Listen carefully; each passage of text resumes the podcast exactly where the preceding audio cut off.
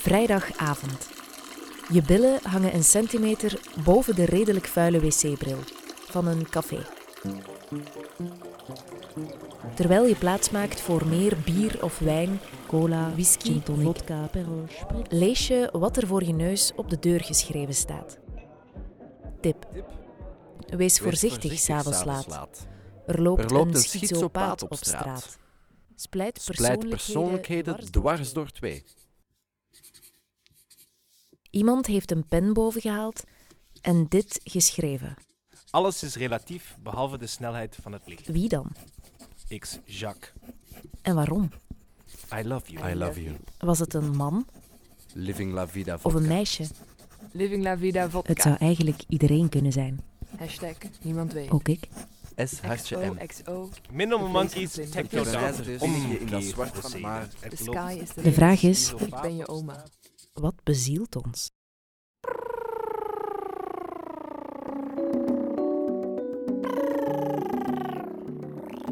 Welkom bij Roes. Roes is een vierdelige podcast over de geestige mist waarin we ons allemaal wel eens bevinden. S'nachts, Overdag net daartussen, Of eigenlijk misschien wel constant en altijd.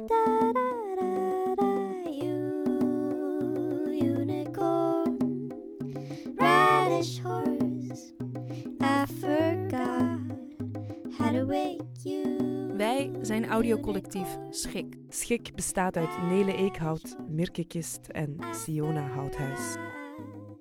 Deze week hebben we het over de roes die ons soms overneemt. Als een soort van goddelijke kracht. Iets niet van deze wereld in elk geval. Aflevering 1. De goddelijke roes. Wat bezielt ons op de muren van al die wc's in die cafés? Dat je een pen vastpakt en begint te schrijven. En later lijkt het alsof jij dat niet was. Ah ja, shit, juist. Het gebeurt op wc-muren, Ik kan dat niet lezen. maar ook in sms'jes. En die krijg ik soms van deze man. Wilt je, wilt je een stukje voorlezen? Ja. Oké, zondag 9 augustus om half vijf ochtends. Padre Prometheus. Ships of steel, wars for real purpose. Illusions of a place where all perception follows. Can it be rest assured, laurel have honored views? Some flames of future light, hubris, holy hubris, burst through the surface and kindle brilliant minds alike.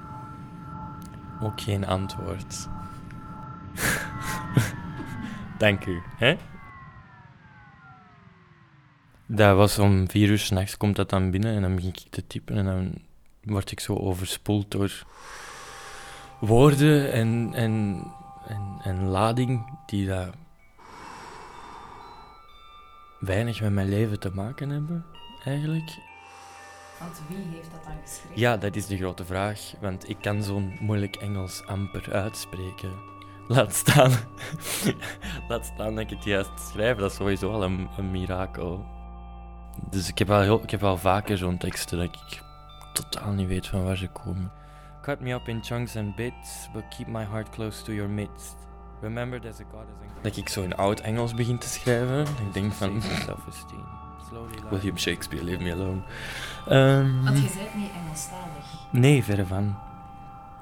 Ik ben eh, gewoon niet echt taalgevoelig. Alas, she lingers, still restless, unfulfilled. The torture she prevented, still feels. Het is wel correct Engels. Dat is raar, hè? Ik heb het dus nog niet uitgevonden, of ik weet nog altijd niet waarom deze gebeurt.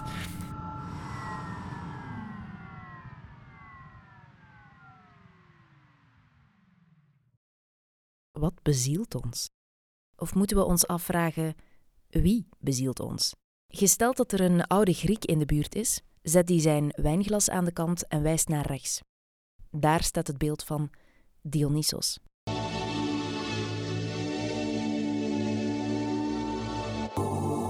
Dionysos, zoon van oppergod Zeus. God van roes, razernij, wijn, waanzin en verlichting.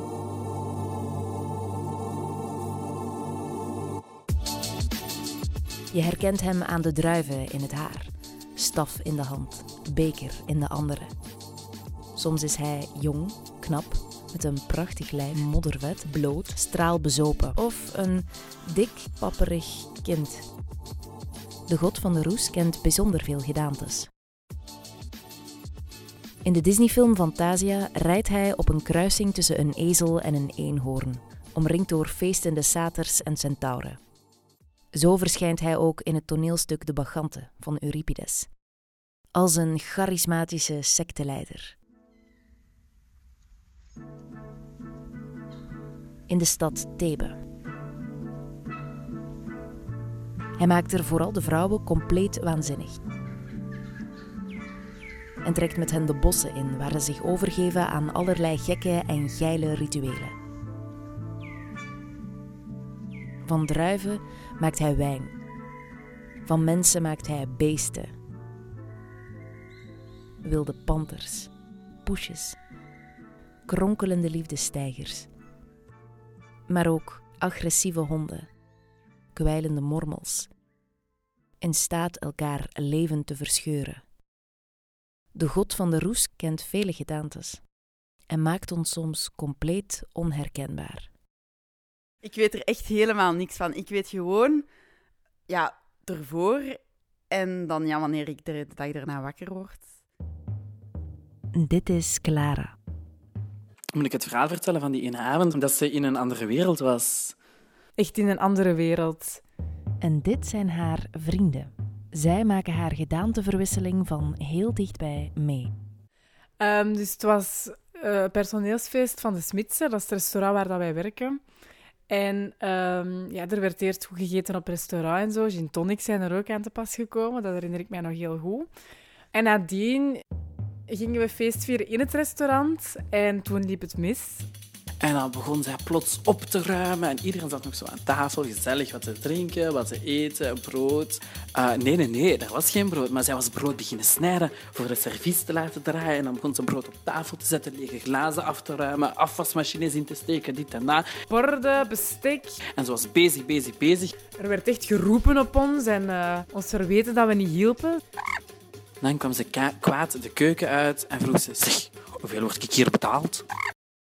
Zij dacht dat er dus echt een avondshift aan de gang was en dat de gasten bediend moesten worden.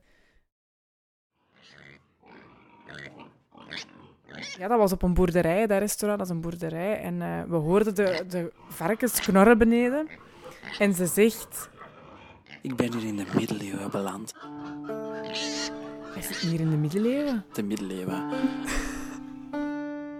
En plots dacht ze dat ze huifkarren zag passeren en dit en dat. Allee, hoort je het?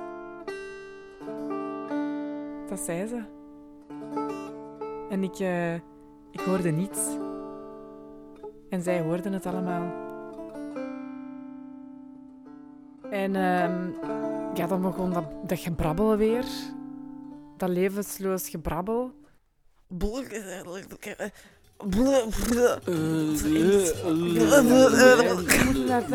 Abonneer. Nog wijn. Nog, nog, Ik ben nog niet sap. Maar die, die blik, die wazige waanblik, en ze kijkt u aan, maar ze weet niet meer wie je bent. Ik weet wel dat je dan echt kunt zeggen, allee, the lights are on and no one's home. Het licht is aan, niemand is thuis. Uh, de ziel is uit het lichaam. En dat heb ik eigenlijk vooral als ik zat ben. Dat ik echt zo in een, in een andere, andere staat ben, in een andere dimensie ben. In een soort van droom-slaapding verkeerd. Je kunt dat misschien goed vergelijken met zo van die orkaanrampen. Ken het zo? Als je voor- en na-foto's hebt van een stad. Daarvoor had je zo een heel schone stad, dit en dat. En daarna, als die orkaan gepasseerd is, is dat zo helemaal verwoest. Dat je denkt van, wat is er gebeurd? Van druiven maakt hij wijn.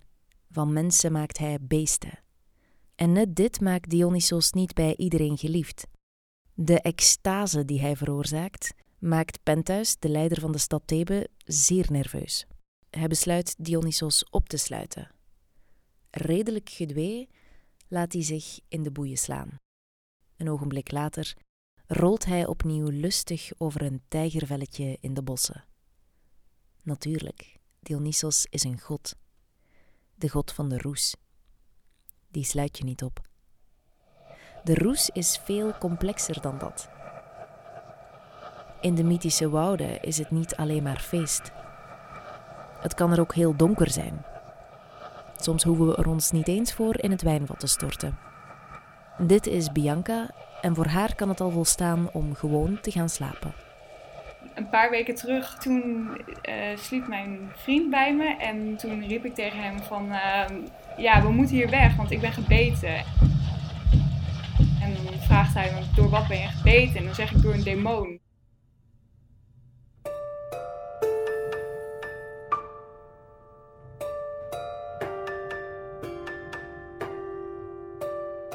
Um, we lagen in zijn kamer.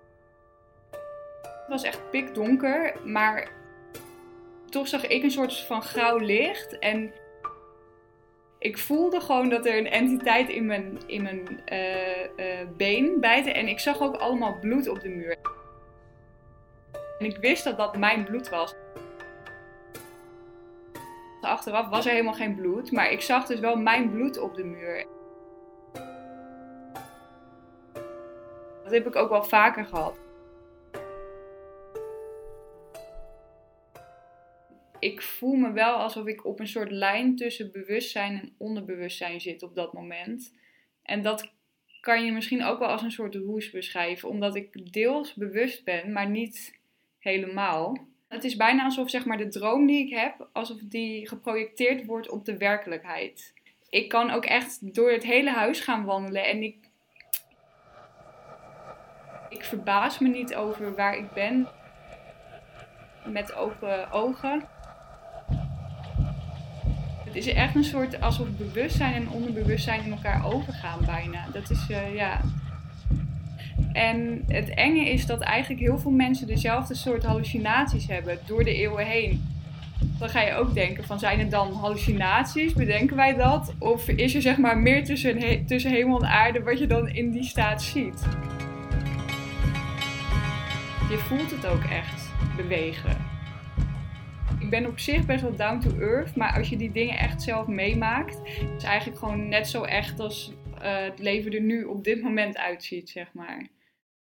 Ja, ik heb één keertje, dat toen uh, woonde ik uh, op kamers, studeerde ik nog.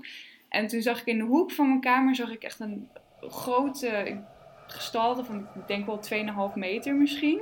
Met een soort zwarte kap op, een zwart gewaad. En zijn gezicht bestond uit, ja, alsof het een soort steen was met heel veel uh, uh, relief.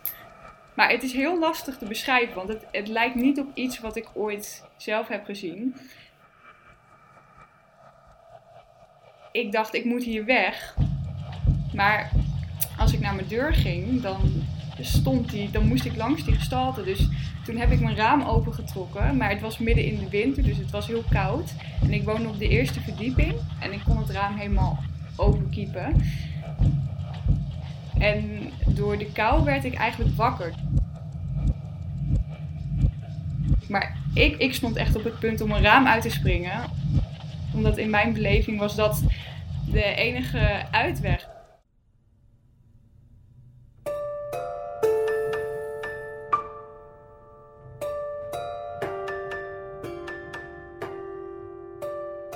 Onze hele realiteit is gevormd uh, op wat we met onze zintuigen waarnemen. Maar hoe weten we nou eigenlijk of er niet van alles is wat wij normaal gesproken met onze zintuigen niet kunnen waarnemen? Dan krijg ik dat soort ideeën. En als ik daar te veel over nadenk, kan ik mezelf daar ook wel een beetje in verliezen. Maar ik heb nooit echt ergens een wetenschappelijke verklaring uh, gelezen. Dus er is wel een naam, nou hypnagoge hallucinaties, maar het is niet zo van mensen die dat hebben, die leg je even onder een scan en dan zie je ergens aan, de hersen, aan die hersenkwap bijvoorbeeld van, oh ja, daar komt het door. Dus je kan het wel uh, een naam geven, maar ja, hoe weet je dan waar dat vandaan komt?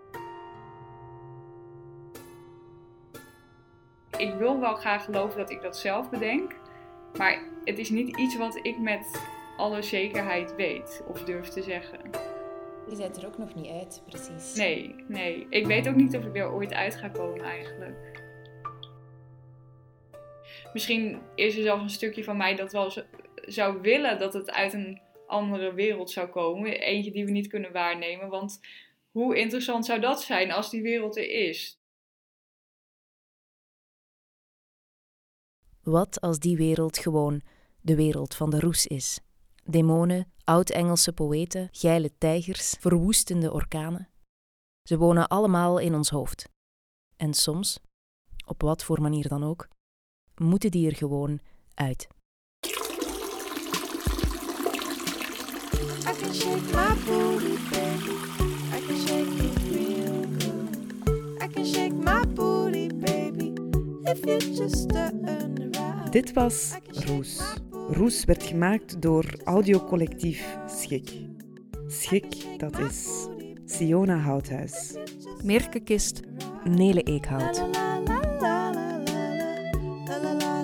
in samenwerking met VPRO Toast. Volgende week ontdekken we hoe levensbelangrijk feesten is. En vinden we in de roes misschien wel een stuk van onszelf dat we nergens anders kunnen vinden.